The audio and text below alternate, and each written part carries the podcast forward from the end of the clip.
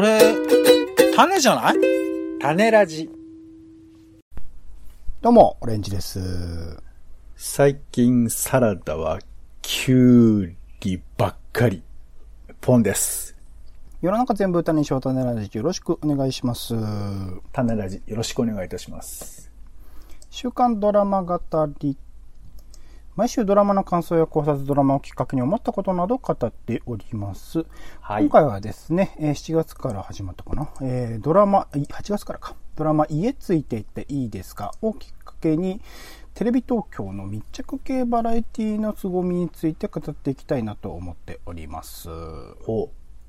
ということで、えっと、8月14日からですかね、スタートした、えっと、ドラマという形ですね、土曜日の深夜にテレビ東京系などでやっております、ドラマ、家ついていっていいですか？まあ、こちらがですね、テレビ東京でやっているバラエティ番組、家ついていっていいですかの、まあ、ドラマ化というところで、結構面白い形、そのバラエティそのものの、まあ、フォーマットを活かしつつ、それ以外の要素をプラスアルファして、まあ、現実に話されたこと、現実に、えっと、バラエティ番組の中で描かれたことを、まあ、ドラマ化しているという企画で、まあ、あのドラマ自体も、個人的には、なんていうんですかね、その、もともと家ついていっていいですかの大ファンでもあるところで、それの中でも、まあ、エピソードですね、えー結構い、ろんな、あのー奇跡的なことが起きたりだとか、すっとんきょうなキャラクターだったりとか、いろんな人が描かれているバラエティではありますが、その中でもかなりドラマ性の高いエピソードを抽出して、まあ、ドラマ化しているっていうところが、なかなか、あの、丁寧な作りでもあり、いいし、普通、そのバラエティ番組の中では描かれないような、その、作りですね。えっ、と、流星涼さんが、えっ、と、演じていらっしゃるのが、えっ、と、まあ、ディレクターって言っていいのかな。まあ、番組を実際に自分でカメラ回して編集までするような、そんなに、あの、社内でも、えっ、と、偉い立場にはいない、平社員として、まあ、そういう番組を作っている人っていうところで、その人の考えていること、その人の視点みたいなものも、描かれたりする。あとは、その、えっと、映す対象となる、密着する、される対象となる人の過去の話とかね、えー想像の、あの、脳内での話みたいなものも、えっと、ビジュアル化される、ドラマとして映像化されるっていうところで、全体的に丁寧な作りでもあるし、なかなるほど面白い発想で、このドラマ自体は作られているなっていうところが、まあ、感想としてはあったんですが、ちなみにポンさんはこれはご覧になりましたかね？はい、見ました。見たのが率直な感想といえばどどんな感じですかね？率直な感想はですね、うん。えー僕、あれなんですよね、家ついていって言っていいですかは、ほとんど見たことがなくて、何、何回かとか、まあ、あの、結構もうずっと長くやってるから、まあはい。ふとした時に、あ、やってんだな、みたいな、あ、こんな話なんだ、みたいな。だから、結構不定期なんですよね、うん、放送自体が一応曜日は決まってるんですけど曜日と時間が決まってるんですけど、まあまあ。なんで、こう、ふとした時に出会って、ほーと思うみたいな。だから、きっちり見るっていう感じじゃない風な出会い方をいつもしているんですけど、うんうんだからなんかその、どうやってドラマを作るのかは、方法論考えずに期待してたんですよ。これはうんうん。面白そうだ、み。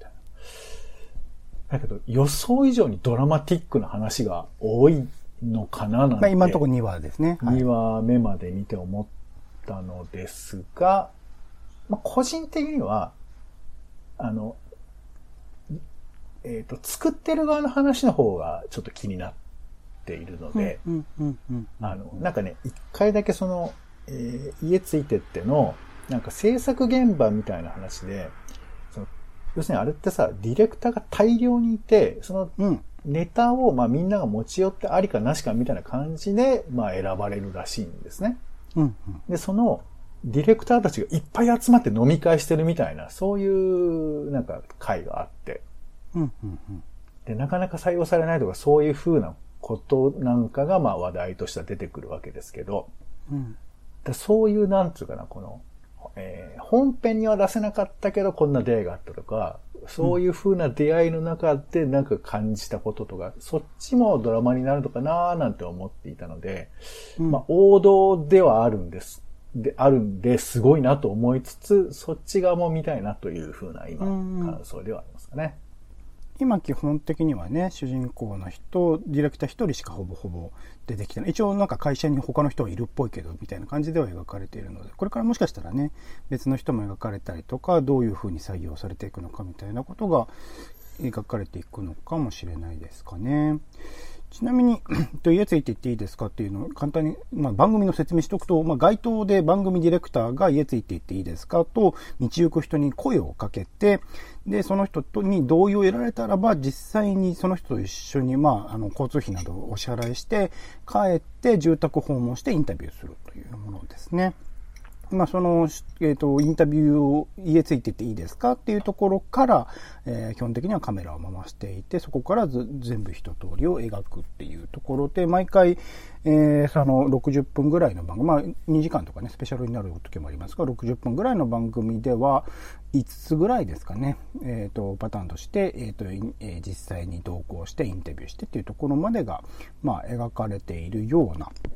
えものなんですけど、えーまあ、ドラマとそのバラエティ的なところの違い含めてちょっと後でまた話したいなと思ってるんですけど、まあ、こういうう類のですね、バラエティ番組、まあ、密着していく系の、えーテレビ番組、まあ、あの、テレビ東京以外でもいろいろあるとは思うんですが、テレビ東京の番組が僕は結構際立って好きで、特にまあこの家ついてっていいですかと、あと You は何しに日本へという番組ですね。えーこれは、えっと、海外から日本にいらっしゃった方にインタビューをして、その方がどういう目的で日本にいらっしゃったのか、旅行なのか、もともと住んでいたのかとか、移住なのかとか、いろいろな理由があると思いますけど、それを聞いて、それに、えっと、これも同じように密着していいですか？空港で待ち伏せしてるよね。えっと、いろんなパターンあるんですけど、そうですね。空港で待ち伏せするパターンがコロナ禍前は多かったですかね。うん。あ、今いろいろあるんだね。そう、他の地域に、えーの、実際にその日本国内の、えっと、観光地とか、えっと、地方の場所に行ってそこでインタビューするとか、結構いろんなケースが出てはきているんですけど、空港が一番多いどこから来たんだよゾマホンこういうの聞けないですけどね。はい。ゾマホンは多分、あの、ん？ゾマホンじゃないか今、ゾマホンバージョンじゃなかったですけどね。まあいいです。はいまあいいや。はい。そういうのもあったりとかするので、まあ、これも同じように、まあ、密着していくんですよね。えー1日とか2、2日とかかけてもうやるパターンもあったりするので、で、そこで、えっ、と、いろいろな、えー、と人生模様が描かれたりする。で、他にも、えっと、最近これを始まった番組かな、23時の密着テレビ、レベチな人見つかつだっていう、えっと、ビットたけしさんと国分太一さんが、えっと、司会をやっている番組があって、これは、まあ、レベチ、レベルが違う人っていうことで、ちょっと、あの、いろいろな分野における、本当幅広いんですけど、いろんな分野における、ちょっと図抜けた、あまあ、能力を持っている人とか、実績を持っている人とか、ちょっと考え方が違う人とか、そういう人たちに、えー同じように密着して、えっと、取材をするというところを、プロセスと見せる、として見せる。えっ、と、バラエティ番組もあったりとか、あとはなぜそこということで、昔は世界なぜそこに日本人という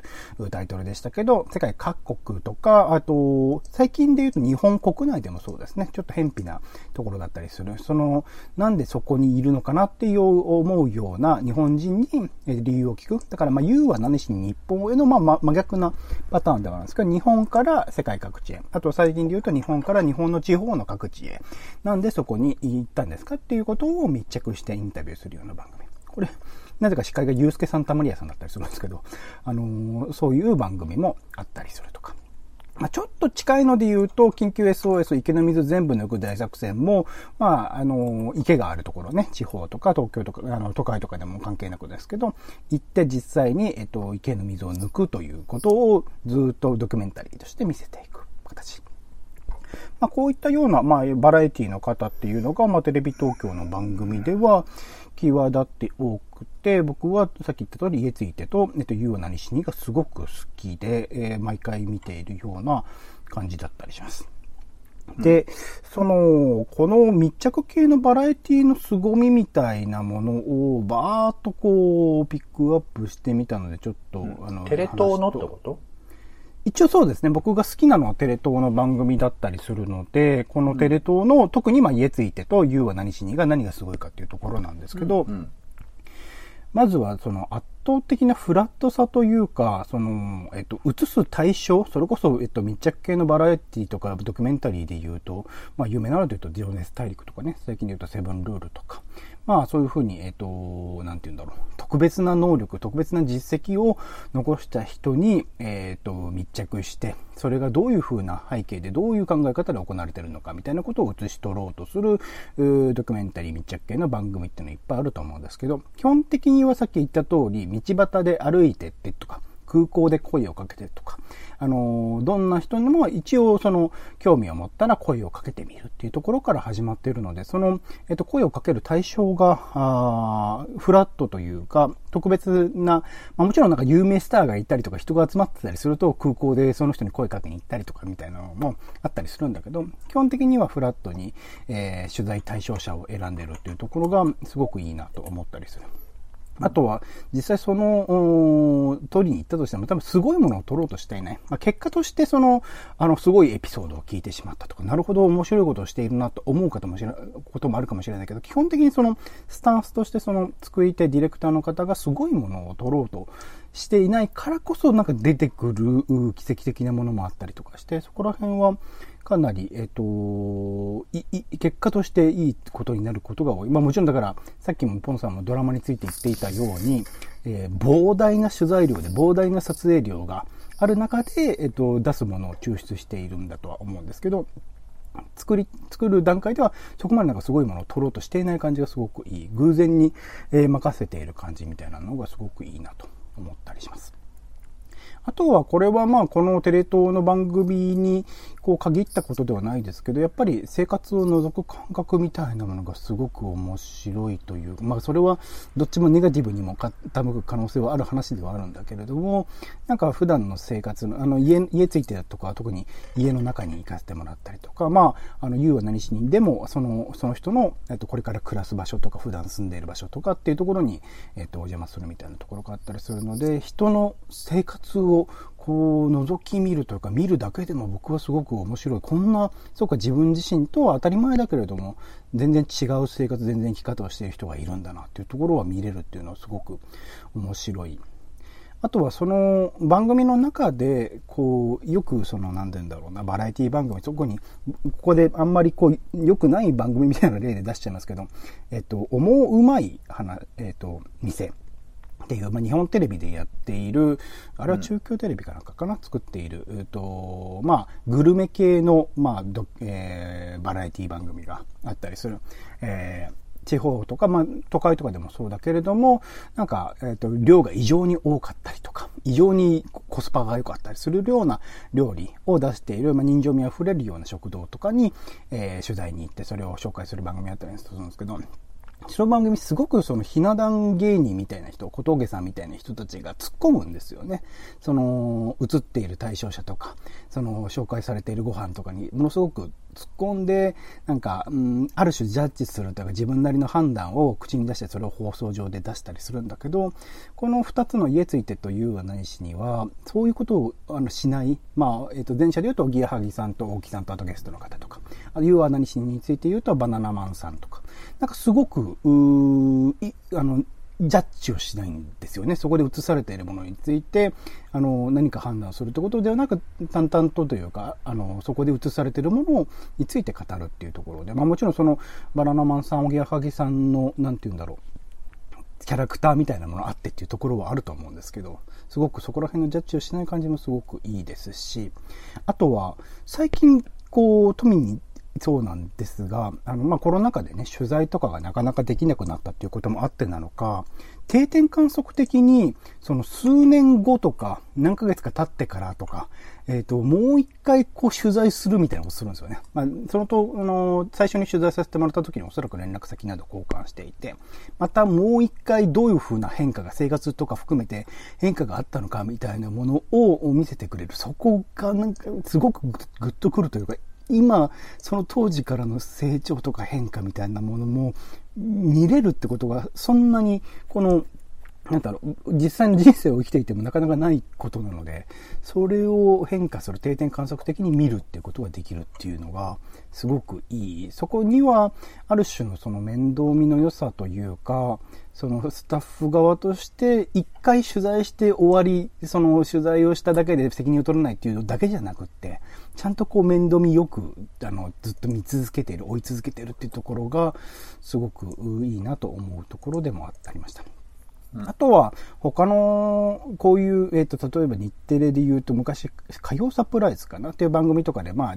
いきなりこう取材に行って、そこでご飯食べさせてもらってロケするみたいなのとかあったりして、すごく嫌だなと僕思ったんですけど、それについては基本的には取材をさせてもらうかどうかっていうところの、えっ、ー、と、確認を取って、かつ、えっ、ー、と、何らかの形でこう報酬みたいなものを出す。まあ、言うは何しについてはないのかな？ないのかもしれないですけど、えー、家ついててについてついては、まあ、交通費出すとか、え、その直前に買い物をしていたものの代金を代わりに払うとか、そういう形で一応報酬みたいなものを払ってるのを見せるっていうところも僕は個人的には、あの、好ましいなと思うところもあったりしました。で、さっきのその定点観測的なところにも大きく関わるんですけど、まあ、すごく、映された人の人生にも影響を及ぼしている。それはだから、さっきもちょっと言った生活を除く感覚と近しいところで、まあ、ある種、ネガティブにも傾く要素はあったりするんだけど、その番組をきっかけに結婚があったり、出会いがあったりとか、新しいつながりがあったり、逆に別れがあったりとかみたいなことも、その定点観測をしている中で描かれたりするんですよね。そこの、人生に与える影響の大きさ、まあ人気のある番組でもあるので、それを見た人との関わりで、その新しい人生の動きがあったりみたいなところも、まあ一視聴者としてはものすごく面白いなと思って見てしまうっていうところがあったりしますかね。うんうん。まあ、そんな感じで、まあ、いろいろな要素があったりするんですが、まあ、すごいなと思いながら、すごいものを見せてもらってるなと思いながら、毎回見ているというところで、えー、うん、ございます。うん。なるほど。ちなみに、ポンさんは、どれも見たことはない感じですか？紹介し、今紹介したとか、まあ、類するような番組っていうのは。うん、なんか、テレビ東京結構好きと思ってたんですけど、うん。考えてみると、家ついてっていいですか？も録画したこともないし、うん。言うは何しに日本へも、これもほとんど見たことないですね。結構ポンさん、まあドキュメンタリー系好きですけど、そこのなんか違いってどんな感じで見てるんですかね？なんだろうななんか、あの、ちょっと僕も考えたんですよ。なんで全然見たことないのかなと思って。うん。うん、なんかね、やっぱこう直球なんですよね、テレビ東京って。アイディアというか。なんかこう、本当にこう対象に対してこう、まっすぐっていうかこう、余計なことをしないみたいな。知りたい、見たい、なんでかっていう、そういう直球の好奇心みたいなのがあって、すごくいいんだけど、なんかこう、それを録画して見る感じがないんだよね。なんか、偶然見たら見るけど、みたいな感じとかがあるのかな。まあ、そういうことぐらいかしら。で、ちょっとね、なんか似たようなもの見てないかなと今思い返したら、はい、えー、昔ね、愛の貧乏脱出大作戦のがあって。はいはいはいはいはい、ありましたありました。まあこれはちょっと密着っていうよりかは、結構関与しまくる番組なんですけど、うん。あの、まあ、あの、うすら覚えてるのは、うん、えー、どこだっけ？なんか本当にこう、まあなんかラーメン屋で味にこだわりはあるんだけど、全然儲かんなくて、そこに手を入れるっていうんで、なんかこうラーメンの師匠みたいなのをやってきて、もうめちゃくちゃ厳しく、うん、あの、鍛えられて、で、リニューアル。佐野実じゃないですか違うかな佐野さんかなわかんないけど、まあ当時ちょっとなんかね、そういうガチンコ系の流れとかいろいろ、あの、タレントさんが出てましたけど、その、うんうん、えー、なんか料理人でね、まあそういう人たちが鍛えて、それで半年後ぐらいにやってきてどうなったかみたいな。で、うんうん、み、みのさんが、あのね、1年後、チェックしますんで、よろしくお願いします。なんかつって、でもまたやってくると実はまたひどい、よく状況が悪くなるみたいな、なんかもう密着っていうかもうなん、なんつうの？これ、もう、あの、結構ハードなあの、ウォあの、定点観測をしてた番組があって、これはなんか、あの、覚えてますよね。ちょっと、うんあの、きょ今回の趣旨とは違うかもしれませんけど、まあなんかテレビ東京のなんていうかこう、語みたいなものが、あの、はみ出てる番組ではあったなとは思いますよね、なんかね。なるほどな。まあ、ものすごく、だから愛のビーボー大作戦については、その対象者に関与しようとするっていうことですよね。そのお店を変えてやるとか、何らか良くするっていうことを考えてるって感じですよね。そうだよね。いやー、なんか大変だった感じが、もうなんか、まあ、本当に、こう、ヒリヒリした感じがありましたよね、これはね。うん。いや、めっぽう面白かったんだと思うし、今やってもまあできないものでもないかな。できるってできますもんね。ねまあ、まあミノさん自身があれですけど、うん。そうね。まあ、ミノさんは出ない感じだから、あの、V6 だけ出るみたいな感じ でいいんですけど、そう。あとはね、えー、まあ、テレビ東京以外で言うと、家族に乾杯も、まあ、概念として近いよね。ああ、確かにね。確かに確かに。そそののフォローで後でやったりしますしね。現場に行って話を聞いて、で、話聞くだけじゃなくて、ちょっと、えおあの、息子、娘さんいるんやったら、ちょっと、今、呼んで呼んでみたいな感じで、もうその場でこう、コミュニティを作っていって、す再び人が会うみたいなことのきっかけにして、で、うんうん。素人さんをフューチャーして、さらに今回あの、まあまさにコロナというタイミングですけど、今ど、何やってますかってもう一度会いに行くみたいなこととかをやってたから、うんうんねまあなんかそういう意味では、まあこれが、あの、何、一般の人と、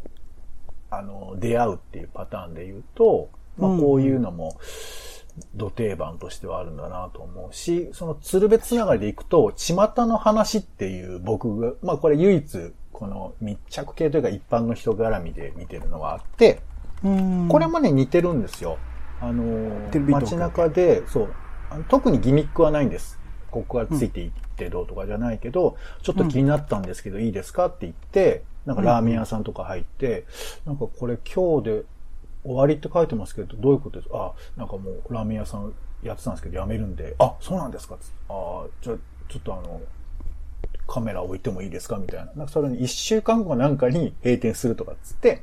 うんうん。で、それで最後の日をカメラで撮ることに、まあ偶然なって、で、最後いろんなお客さんが来て、ありがとうみたいな、そういうのをたまたま撮ったみたいな。でこれも結構いろんなカメラ回してるのかなと思うんですけど、なんかそういう、僕はね、この巷の話がすごいのは、この出会ったってのを話のネタにしてゲストとトークするんですよ。うーん。だから、あの、なんていうのかな、いわゆるなんかこう、番宣ネタ持ってきてとか、この話してやろうとかじゃなくて、本当に日常の、その人間関係でふと思いついた何かがエピソードと語られる可能性が高い感じがして、うん。こういう、その、エピソードを思い出させる装置を持たせた番組っていうのは、なんかすごくいいなって思っていて、まあうん、これテレビ東京なのかな？まあ、うん、なんかそういう意味では。本、当の話はそうですね、テレ東ですうん。ね。ちょっと流儀は違うんですけど、あの、ギミックなしに、あの、雑談が盛り上がる、ふとした出会いが、キラキラと輝くみたいな意味では、巷の話は、まあ、見てる感じですかね。ちょっと今ので言うと、そっか、月曜から夜更かしとかもちょっと近いっちゃ近いんですかね。いや、だからこれね、やっぱね編集者というか、その制作側の意図だよね。うん多分そうですね、そうですね。もちろん、その、さっきね、そのオレンジさんが言ってくれたみたいな、あの、テレビ東京の、まあ、家ついてていいですかが、良心的に見える理由っていうのは、まあ、うんこれはいろいろこう、か工夫してらっしゃるんだとは思いますけど、うんまあでも大なり小なりやっぱりこう、テレビ的演出はあるじゃない、きっと。演出というか、まあ編集というかね。うん。うーん、まあまあまあ、いや、あだから、例えばさ、ドラマでもやってたけど、うん最後に、ありがとうございましたって言って、二人、まあ三、なんか一人かなんかわかんないけど、玄関に訪問した人がいて、さよならって言って扉を閉めて帰るじゃないですか、はいはい。カメラが、ね、レッド・イット・ビーかけてね。そはい。あれってどこまでかなとか思うよね。あ、そうですか。いや、本当に閉めて、でも業務的なさ、あ、ありがとうございました、あの、みたいななんかさ、話をするのかとか、ちょっと思うじゃん。ん。まあまあ、あの、そういうことは余計なことは思ったりはするんですけど、だから僕らがやっぱりバラエティとかそういうテレビ作りのことをな生半可になんか理解してるせいで、どこまでなのかなとかさ、その作ってる人が信用を置けるから許すみたいな、あの、うんうんどこの曲だとおかしいとか、こう勝手に思い込んでるじゃん。あの、うんテレビとか金がないから、ね、感じで言う。そうそうそう。だからその辺はなかなかこう、どこまで誠実なのかは、わかんないところもあるんですけど、でもそれが多分画面から滲み出てるからこそ、あの、まあ、オレンジさんがこう、そういうふうに思ったりするのかなとか、えーうんあとね、意外とこう、うま、そんなに大したことないけど、とりあえずレッド・イット・ビー流しとくみたいな感じも時々あったりするのが、あの、いや、でも、あれがいいんですよね。その、特別にそのう、んエピソードとか、そのパターンによって BGM を分けないというか、どんなふざけた話でも、とりあえず、レッド・イット・ビーはかかるみたいなところのうんうんうん作りが、やっぱ、すげえいいなと思うんですよね。毎回同じ曲がかかるっていうところならではの感じっていうのが。それが、逆に言うと、ドラマ版だと、結構 BGM 変えてるんですよ。意図的に。まあまあ、エンディングのところはね、あの、レッド・イット・ビーが、一応レッド・イット・ビーかかりますけど、そこがちょっと、うんって思っちゃうんですよね、やっぱり。なんか、過剰にドラマ性を入れようとしちゃうんだな、みたいなところは思ったりはしたんですよね。まあ、あ、まあじゃあちょっとドラマの話きましょうか。ドラマね、まあ、あの、なんでこれをドラマにするのかなっていうふうなことは、まあ、まず考えるわけだけど、やっぱそのでも、エピソードが凄まじいからさ、あの、ね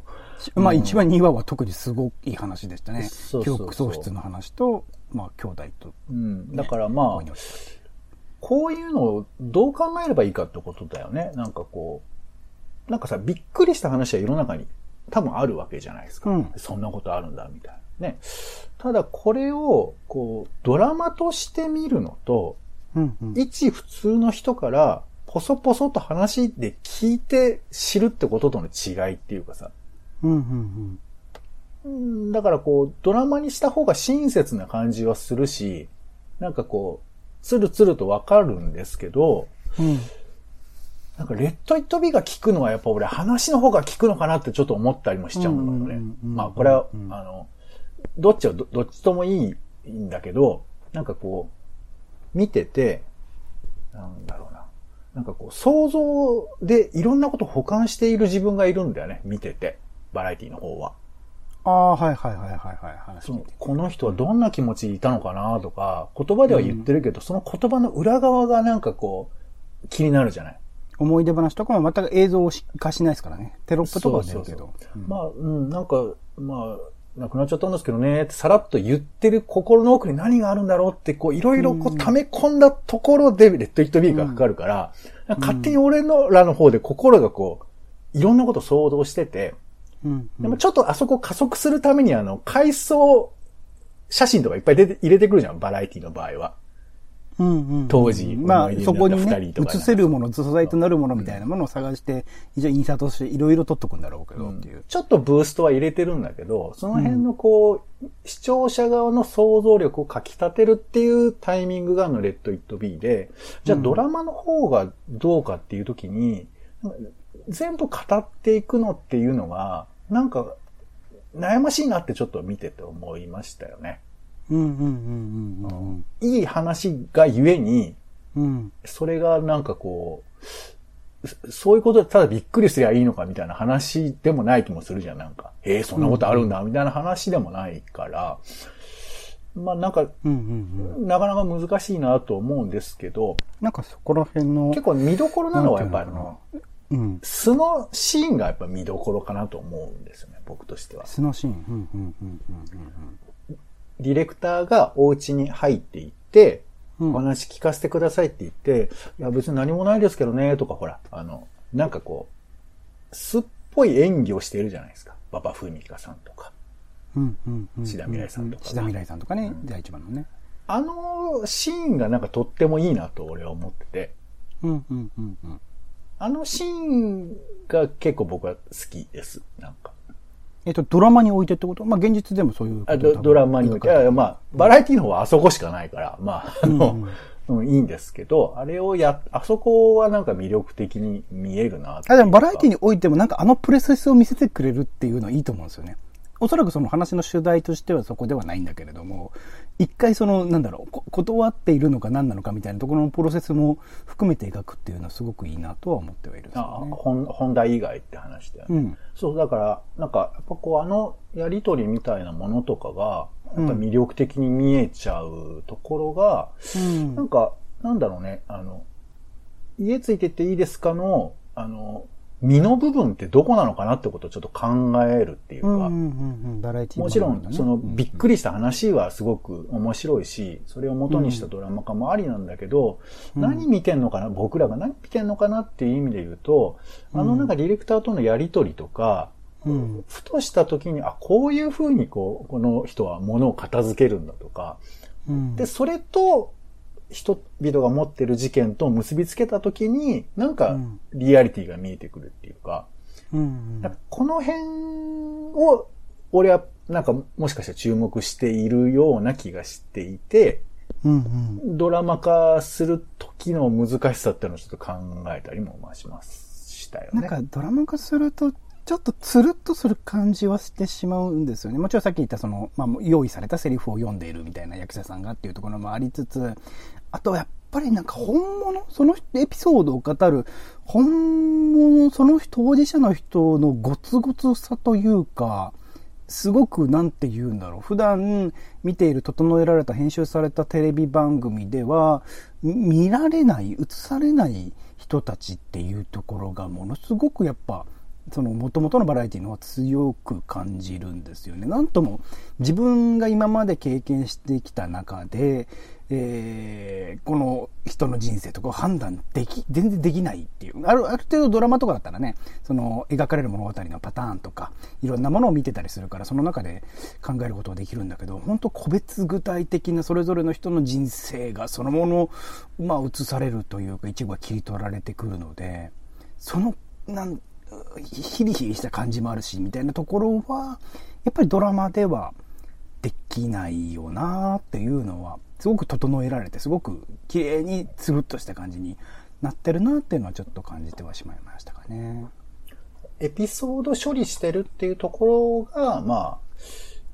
あ、あの、正しくあるんだけど、そこじゃないなって思ってるっていうなんか、さっきそのジャッジしないみたいな、その生活状況をジャッジしない、判断しないみたいなことが、うんあの、そのものの元々のバラエティ番組の良さとしてあったんだけど、ドラマはなんかちょっとジャッジしちゃってる感じがあるんですよね。やっぱ作り手側が編集するにあたって物語として成り立つように整理していかなければいけない。そのビジュアル面もいろいろ調整しなきゃいけないみたいなところで。か、それはちょっと元々のものとは違う。だからまあ、ドラマとしてね、作るところの目的の違い、さっき言ったみたいなそのコアの部分というか、えーえー身となる部分っていうものの違いでもあるのだろうけれども、なんかそこは強くドラマを作ってくれたからこそ感じたところではありますかね。まあ、ちょっとなんか、まあ今までの